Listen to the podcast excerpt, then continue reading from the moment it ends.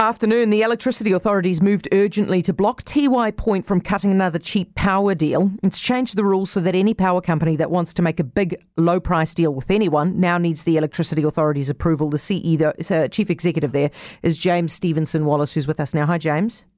Afternoon. Now, did you change these rules to try and stop Tiwai specifically? Um, this isn't about stopping uh, commercial uh, arrangements forming, but this is very much about looking after the broader interests of all consumers. Um, so we're aware, you know, that there are reasonable commercial discounting practices that can take place with big industrials, but we want, want to make sure that uh, any one deal doesn't disadvantage um, those consumers that aren't at the negotiating table. Um, we have been working on this issue uh, since uh, late 2021. So the authority primarily focused on making sure that consumers have access to affordable and reliable electricity. We had concerns about prices last year and we started looking into the market and we picked up the potential issue of um, the existing aluminium uh, smelter contract and we've been looking into that. We have moved with urgency this week, given recent announcements by the smelter that they're reopening negotiations on their contract for continuation beyond 2024.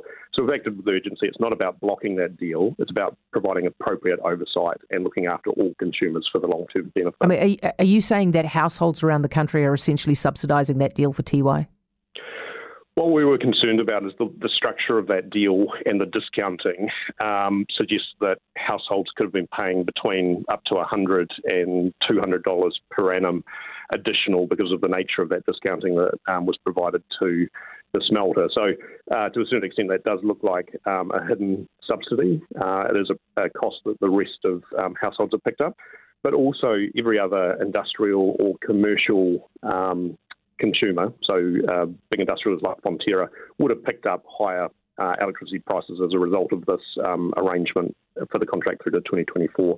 So again, we're just trying to get ahead of these uh, current negotiations to make sure that um, that the contract's efficient. The things that we don't like seeing is when electricity is priced below the cost to produce it. And my concern with the existing contract is it looked like um, the electricity may have been sold to the smelter for about $500 million less than it cost to produce it. James, thank you for that. Appreciate it. James Stevenson Wallace, the Electricity Authority Chief Executive.